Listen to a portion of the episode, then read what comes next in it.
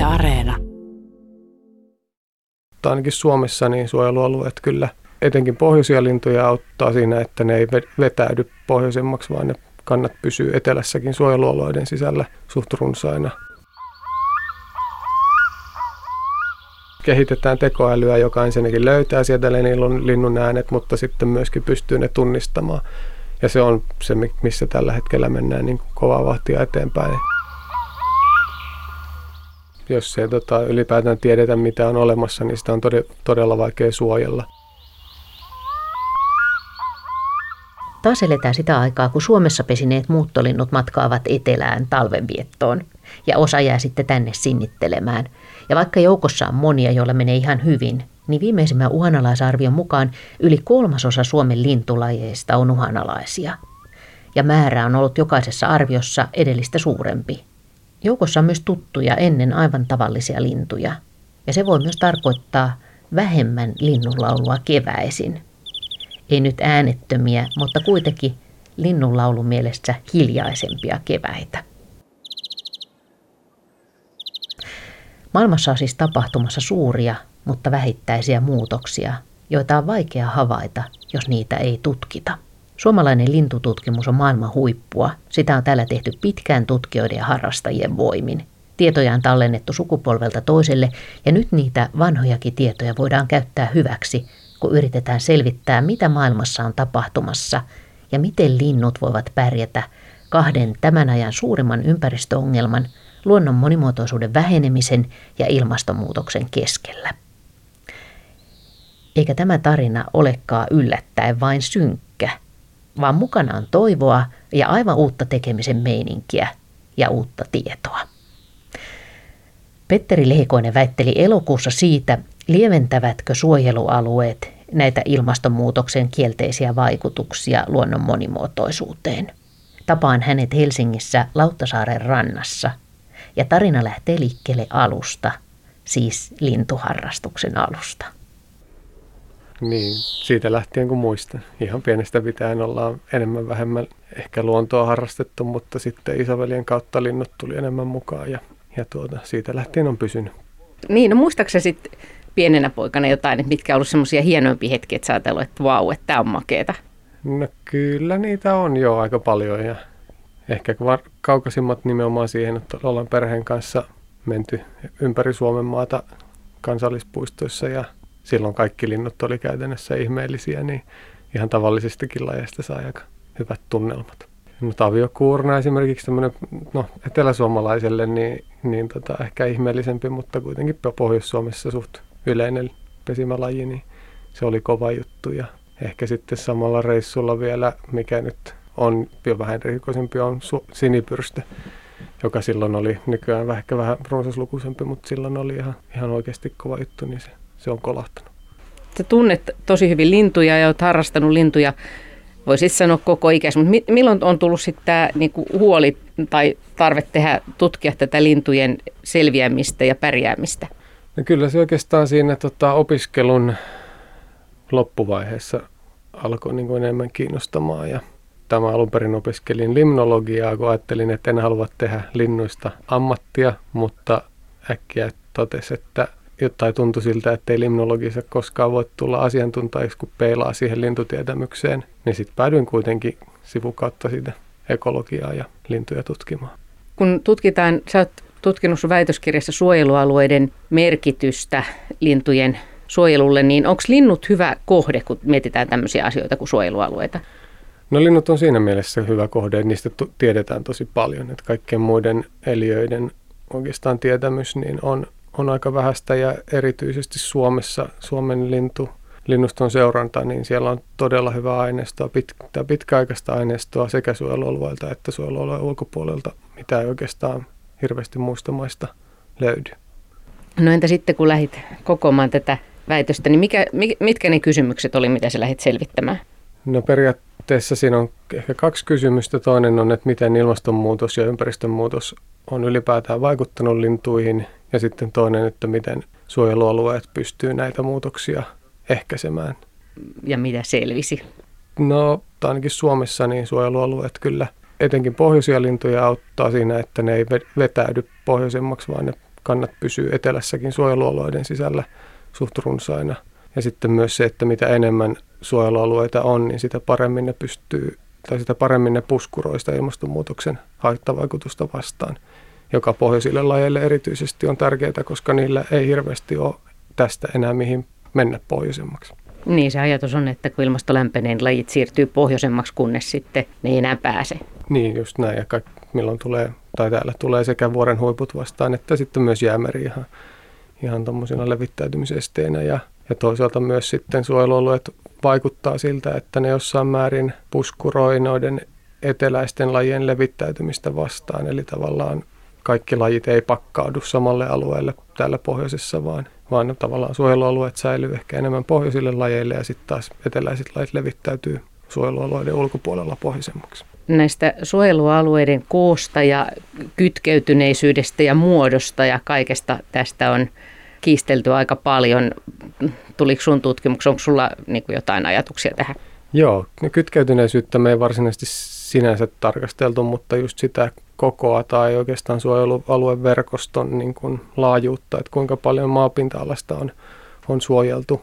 Ja siinä Keski-Suomessa ja Pohjois-Suomessa me jaettiin Suomen kolmeen, kolmeen alueeseen, koska ne suojelualueet ei ole tasaisesti jakautunut. Ja Pohjois-Suomessa, Keski-Suomessa, niin mitä isompi suojelualue oli, niin sitä paremmin sillä, niin tai mitä enemmän suojelualuetta oli yksittäisen suojelualueen ympärillä, niin sitä paremmin sen suojelualueen linnusto oli pystynyt vastustamaan ilmastonmuutosta, eli se lintuyhteisö oli muuttunut vähemmän. Miten siis tämmöistä käytännössä voi tutkia? Tämä kuulostaa nyt jo siltä, että tämä on varmaan oikeasti tosi vaikeaa. Ei se oikeastaan ole vaikeaa. Se, on, on vaan se hyvä, hyvä tota, linnuston seuranta-aineisto siellä taustalla, mikä on Suomessa on nimenomaan ihan huippulaatuinen, niin sen jälkeen se on oikeasti aika pitkälti vaan matematiikkaa tai tilastotiedettä kun keksii oikeat menetelmät. Mitkä lintulajit sulla oli tässä mukana? No siinä oli oikeastaan no, vähän eri laji, laji tota, koostumus eri tutkimuksissa, mutta pääasiassa kaikki maalinnusto. Et siinä oli sata lajia yhdessä ja ollut 170 toisesta, että kaikki Suomen maalinnut käytännössä. Ja se on tavallaan aika jännää, että nykyään on tekniikka kehittynyt niin paljon, että voidaan niin kuin käsitellä tämmöisiä aineistoja ja löytää sieltä jotain luonnossa tapahtuvia vähittäisiä, mutta aika suuriakin muutoksia. Se on totta, joo, ja edelleenkin menetelmät vaan kehittyy koko ajan ja jännityksellä, mitä kymmenen vuoden päästä voidaan tehdä, ja myöskin sitten taas se aineisto, miten aineistoja kerätään ja muuta, niin se kehittyy koko ajan. Ja semmoisen niin pikkuhiljaa päästään ehkä käsiksi niin kuin globaaliin biodiversiteettiin paremmin, että kun tällä hetkellä tunnetaan varmaan aika tai hyvin pieni osa siitä vaan. Ja kun se opitaan tuntemaan ja mitkä asiat siihen vaikuttaa, niin sitten voidaan kyllä paremmin myös pystyä taklaamaan biodiversiteetin väheneminen maailmassa. No tuliko sulle yllätyksiä tässä tutkimuksen aikana? No positiivinen yllätys ainakin oli se, että ne kaikki suojelutoimet, mitä arvioin, niin ne, niillä vaikutti oikeasti olevan niin kuin positiivinen merkitys. Eli suojelun tehokkuus toimii kyllä ilmastonmuutosta vastaan ja sitten toisaalta myöskin noin kosteikkojen kunnostukset ja, ja rehevöitymisen tai umpeen kasvun vähentäminen, niin, niin se myös tosi nopeastikin pystyy auttamaan lintuja. Eli lintumäärät kasvoivat näillä kosteikoilla, missä, missä niitä hoitotoimia oli.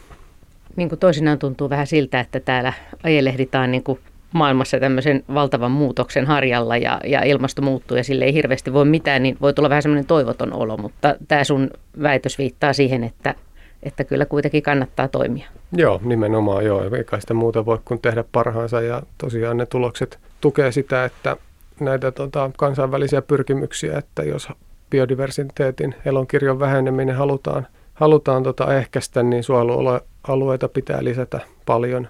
Nykyisin tavoite on vuoteen 2030 mennessä, että 30 prosenttia maapinta-alasta olisi suojeltu ja siitä ollaan vasta puolessa välissä tällä hetkellä.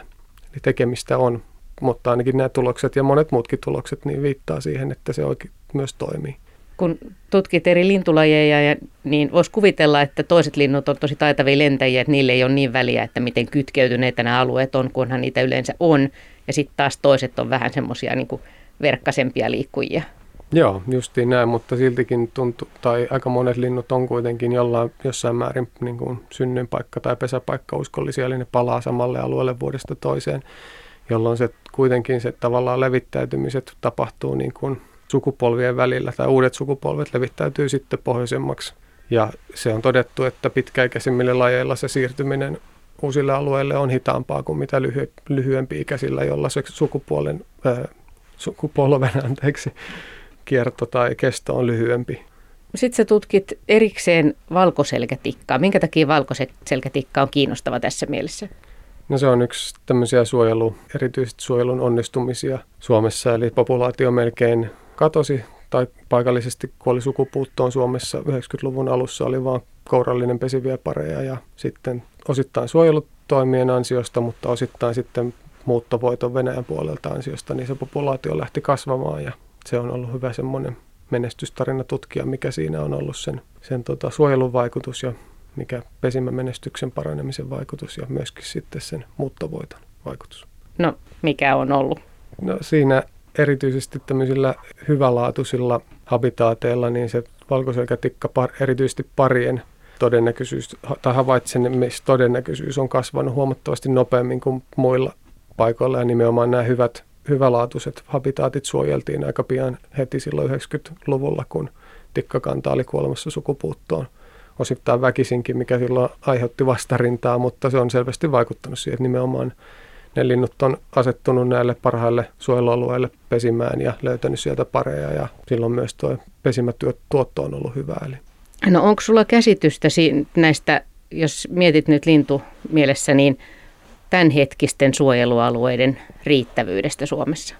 No ehkä se kuvastaa sitä, että, että me esimerkiksi Etelä-Suomessa löydetty mitään vastetta siihen, että suojelualueet pystyisivät puskuroimaan ilmastonmuutoksen aiheuttamia lintuyhteisön muutoksia vastaan, niin todennäköisesti johtuu siitä, että Etelä-Suomen suojelualueet on vain niin pieniä, että siellä on alle 5 prosenttia suojeltu maapinta-alasta ja kun sitten taas Keski-Suomessa se on 10 prosenttiin asti ja Pohjois-Suomessa 40 prosenttiin.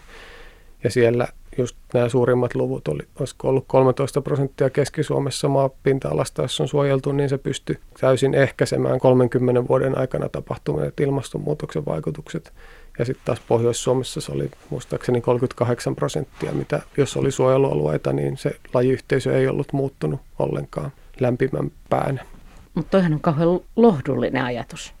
Joo, kyllä se on. Tietysti Etelä-Suomessa on aika isot haasteet lisätä sitä suojeluverkkoa, mutta sitä suuremmalla syyllä se kaikki mahdollisuudet pitäisi käyttää.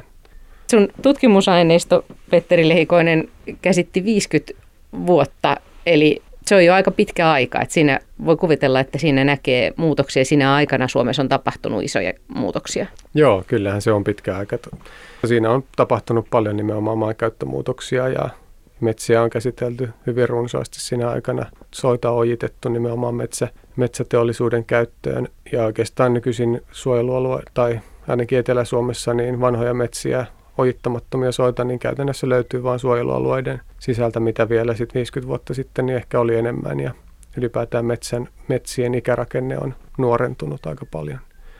Ne on varmasti ne, mitkä tässä on ne suurimmat lintuihin vaikuttavat tekijät ollut. Onko sun mielestä luonnonsuojelussakin käynyt niin, että aikaisemmin on suojeltu enemmän lajeja ja nyt sitten ollaan yhä enemmän menossa siihen ajatteluun, että, että lajit ei pärjää ilman niitä elinympäristöjä? Joo, kyllähän se varmasti niin on ja, ja tietysti aikaisemminkin on ehkä sitten suojeltu tämmöisiä niin sanottuja sateenkaarilajeja, eli, eli mitkä tavallaan lajeja, jotka viihtyy hyvässä tai korkealaatuisessa habitaatissa, niin kuin valkoselkätikka, joka sitten taas tarvii paljon laho, lahopuuta ja sitten se tavallaan suojelemalla valkoselkätikkaa, niin voidaan suojella koko liuta muita lahopuista riippuvaisia eliölajeja. Voiko näitä sun tutkimustuloksia soveltaa jotenkin maailmalle? Se on hyvä kysymys. Kyllä vastaavia esimerkkejä on myös lauhkealta vyöhykkeeltä Brit- Britanniasta, Keski-Euroopasta ja myöskin savannien linnustosta Afrikasta on joitain esimerkkejä. Että uskoisin, että se on ihan universaali ilmiö kyllä, että mitä par- enemmän suojellaan koskematonta hyvälaatuista habitaattia, niin sitä paremmin lajisto pystyy sopeutumaan ympäristön muutoksiin, mitä ympärillä tapahtuu ja ilmastonmuutokseen. Jos sulla olisi kaikki mahdollisuudet ja kaikki rahoitus tästä eteenpäin, niin mitä olisi tämän jälkeen jännittävä selvittää tai mitä, mitä nyt me ei vielä tiedetä? No, eriten tästä omasta ja väitöskirjasta jäi se, että nyt tiedetään, että suojelualueet puskuroi ilmastonmuutosta ja ympäristönmuutoksen vaikutuksia tai negatiivisia vaikutuksia linnustoon vastaan, mutta me vieläkään tiedetä, että mikä se vaikutusmekanismi on. että minkä takia on oletettavaa, että se on se hyvälaatuinen habitaatti, mutta siltikin se, että miksi esimerkiksi ilmastonmuutoksen alla niin järripeippo pärjää paremmin suojelualueella kuin suojelualueen ulkopuolella, vaikka ilmasto käytännössä pitäisi olla täysin sama, mutta että onko se joku niin kuin mikroilmasto, mikä on suojelualueella tiheissä metsissä, esimerkiksi ne on kuitenkin kylmempiä paikkoja, siellä ehkä hyönteisyhteisö on jollain tapaa monipuolisempi, että niille on paremmin ruokaa, vai mikä sen ikään kuin ajava tekijä siinä on. Se olisi tosi mielenkiintoista saada selville.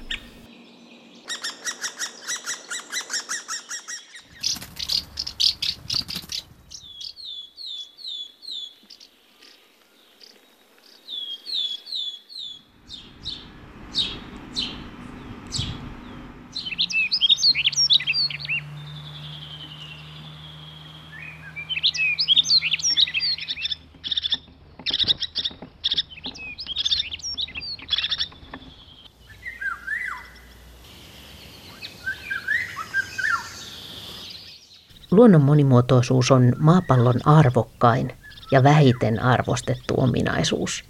Jotenkin tähän tapaan totesi kuuluisa luonnon monimuotoisuutta tutkinut biologi Edward Wilson jo vuosikymmeniä sitten.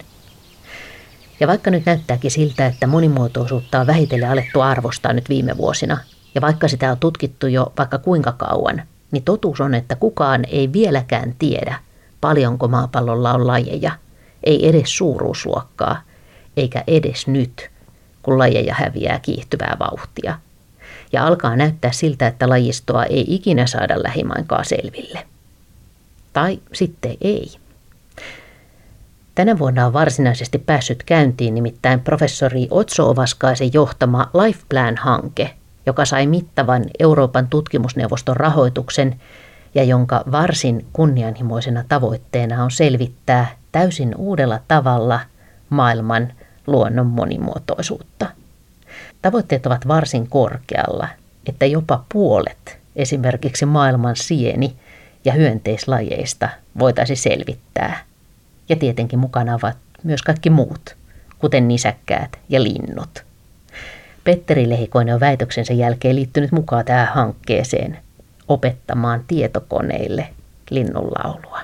No mä aloitin juuri tuolla tota, Helsingin yliopistossa tuolla biotieteellisellä laitoksella niin, tai tiedekunnassa niin semmoisessa projektissa, joka on aika kunnianhimoinen ja pyrkii selvittämään nimenomaan maailmanlaajuista biodiversiteettiä ja siihen vaikuttavia tekijöitä tämmöisellä tota, standardoidulla menetelmällä, että siellä tutkitaan maa, maaperänäytteitä, mikrobeja, myöskin sitten tämmöisellä tota, Malay-strapilla, joka kerää ilmasta sekä hyönteisiä että myöskin muuta tavallaan siitepölyä ja bakteerejakin mahdollisesti. Ja sitten on myös kamera-ansoja tai tämmöisiä riistakameroita ja sitten vielä tota, äänityslaitteita, jotka, jotka on tavallaan joka puolella maailmaa on sama koeasetelma, se vaihdetaan vuoden välein tämmöisestä luonnollisesta tai luonnontilaisesta habitaatista sitten taas enemmän tämmöiseen ihmisvaikutuksen alaseen habitaattiin. Ja kuuden vuoden ajan kaikilla näillä menetelmillä kerätään vakioidusti aineistoa ja sitten selvitetään että sieltä, että kuinka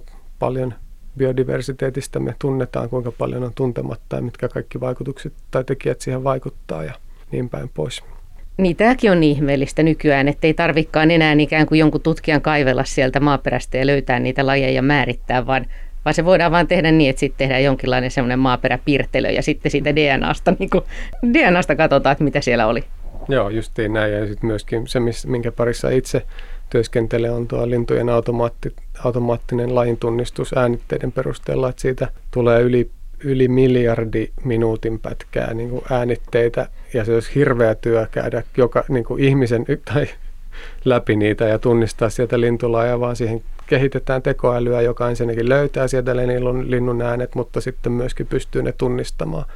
Ja se on se, missä tällä hetkellä mennään niin kuin kovaa vahtia eteenpäin. Ja hyvin mielenkiintoista, että saadaan niin kuin mielettömiä aineistoja aikaiseksi niin kuin tavallaan automatisoidusti, että ei tarvitse niin Suomessa linnusta seuranta on tehty perinteisesti niin, että ihmiset menee maastoon ja laskee linnut, vaan, vaan sitä voidaan tehdä myös tällä tavalla tavallaan niin automatisoidusti, mikä tulee jatkossa varmasti tuottamaan tosi mielenkiintoista ja ennen kaikkea paljon aineistoa. Niin, se on hämmästyttävä.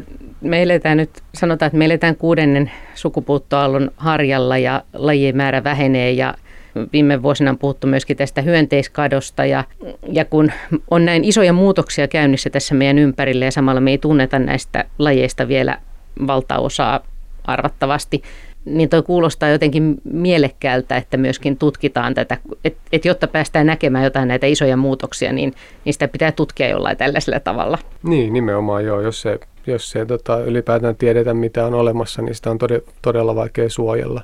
Ja myöskin se, että jos löydetään ne tavallaan mekanismit, mitkä sitä biodiversiteettiä ajaa ja just mikä ihmisten vaikutus on, mikä sitä vähentää tai muuten, niin siellä päästään käsiksi nimenomaan paremmin niihin suojelutoimiinkin. No, mutta sä tunnet itse hyvin lintujen ääniä, niin, niin tuntuuko se sitten susta hassulta, että nyt on tämmöisiä koneita, jotka ohjelmoidaan opet- oppimaan nämä kaikki äänet? No on se joo hassua ja siinä on to- toisaalta niin kuin hämmästyttää se, että miten hyvin tietokone pienelläkin tämmöisellä treenausdatalla oppii tuntemaan ne äänet, mutta sitten taas jotkut äänet semmoisia, mitkä niin kuin ihmiskorvalla kuka tahansa pystyy ne tunnistamaan, mutta koneella tuntuu olevan niin kuin vaikeuksia niiden kanssa, että siinä on myös aika paljon kehitettävää vielä. Sieltä tulee tavallaan positiivisia ja negatiivisia yllätyksiä tai ihmetyksiä. Eikö se aika jännä, että kun säkin olet pienenä poikana katsellut lintuja ja ne on kiehtonut sua ja sitten jotenkin se, että, että tota, nyt niiden samojen lintujen avulla voidaan päästä näinkin isoihin maailmanlaajuisiin kysymyksiin käsiksi.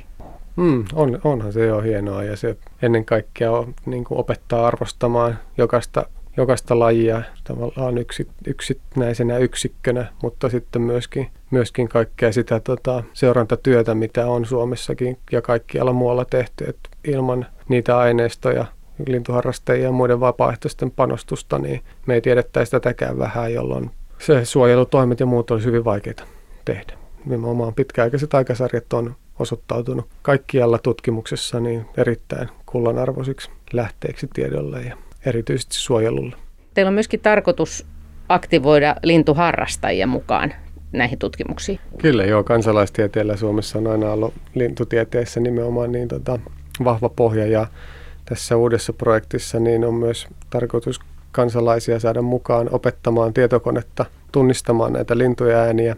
Se on lajitietokeskuksen alle, tulee, tulee varmaan tässä talven aikana julkiseksi semmoinen palvelu, jossa, jossa voi käydä tota, vapaaehtoiset tunnistamassa lintujen ääniä. Se kone antaa niin tietyltä lajilta tietyn kirjaimen, mikä on yleensä pieni osa laulua tai, tai kutsuääni tai joku.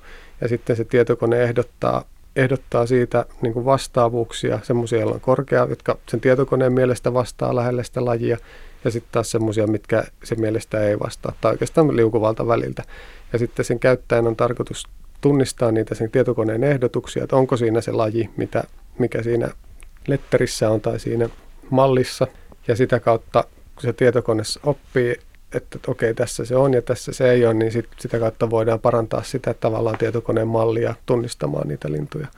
Niin siis tämä menee niin päin, että, että harrastaja opettaa konetta. Kyllä joo, osittain, että se saa tavallaan, tietokone saa jotain vahvistusta sille, että ollaan oikealla polulla ja sitten taas myöhemmin toisessa vaiheessa niin annetaan tälle käyttäjälle 10 sekunnin pätkiä ja siitä pitää tunnistaa kaikki lintulait, jotka jotka laulaa. Eli siinä vaiheessa tavallaan sitten annetaan sille tietokoneelle tietoa siitä, että mitkä lajit tässä pätkässä laulaa ja se löytää se tietokone sieltä niitä tavallaan yksittäisiä elementtejä jokaisen linnun laulusta ja se pystyy ikään kuin sillä niillä todennäköisyyksillä, että täällä on nyt näitä useita, niin oppimaan sitten, että okei, se lintulaji laulaa tässä ja, ja tässä taas ei ja niin päin pois. Osaako tietokone sanoa myös sen, mikä usein fiksu lintuharrastaja osaa, että en ole varma, en tiedä. No joo, tämä itse asiassa nimenomaan tämä tota, tietokoneohjelma, mikä on jo tehty ja testattukin, niin se antaa nimenomaan niin todennäköisyydet. Toki, että tässä äänitteessä on 90 prosentin näköisyydellä tämä laji ja 50 prosentin näköisyydellä tämä laji niin päin pois. Että se on kyllä aika, ehkä siinä määrissä jopa voi olla fiksumpi kuin ihminen. Mm. No entäs sitten maailmalla, tarvitte sitten maailmalta myöskin sitten tämmöisiä lintuharrastajia miettimään maailmanlintuja tai opettamaan maailmanlintuja koneille? Joo, kyllä siinä on tarkoitus laajentaa se, että ensin on tämmöinen tota, pilottiprojekti Suomesta. Meillä on paljon äänitysaineistoa jo Suomesta kerättynä ja, ja sitten se laajennetaan sitä mukaan, kun tämä nyt uusi tutkimus alkaa sen ma- maailmanlaajuisen diversiteetin selvitykseksi, niin siihen tarvitaan sitten kyllä osaajia ympäri, ympäri maailmaa. Ja tämä myöskin se, että tavallaan tietokoneoppimisessa ja vapaaehtoiset käyttää sitä aineistoa, niin siinä voidaan myös sit päästä tavallaan käsiksi siihen verrata, että mitkä metodit toimii parhaiten ja mitkä ei. Et onko parempi, että on paljon aineistoa niin laajalta käyttäjäjoukolta vai riittääkö siihen se, että on muutamalta niin lajiekspertiltä tämmöistä tota, treenausdataa. Et siinä päästään moniin, moniin tämmöisiin metodologisiinkin kysymyksiin pelkästään, tai sen lisäksi, että päästään myös siihen biodiversiteettiin itseensä käsiksi. Tuleeko sinulle itselle usein linnun ääniä, mitä sä et tunne? No kyllä, niitä aina tulee vastaan ja tuossa äänitteissä kuunnellessa etenkin, kun siinä, jos sä oot maastossa, niin sä tiedät missä sä oot, mikä kellon aika on, mikä vuoden aika on, mikä vaikuttaa paljon siihen tavallaan niin kuin pään sisäiseen todennäköisyyslaskelmaan, missä se tietokonekin loppujen lopuksi tekee, mutta vaan niiden äänien perusteella. Mutta jos sulle annetaan äänite, missä ei tiedä yhtään mistä päin se on ensinnäkään, no okei okay, Suomesta vaikka, mutta mikä vuoden aika, niin siinä ei, ja sitten monesti äänitteisiin liittyy se, että siellä on tota, jotkut äänet on hyvin lyhyitä, ne kuuluu huonosti, eli tavallaan semmoista, mutta joo, kyllä erilaiset tekijöiden kautta niin epävarmuutta on kyllä. Onko linnun äänet paras tapa yrittää niin tätä lintulajiston monimuotoisuutta saada hanskaa?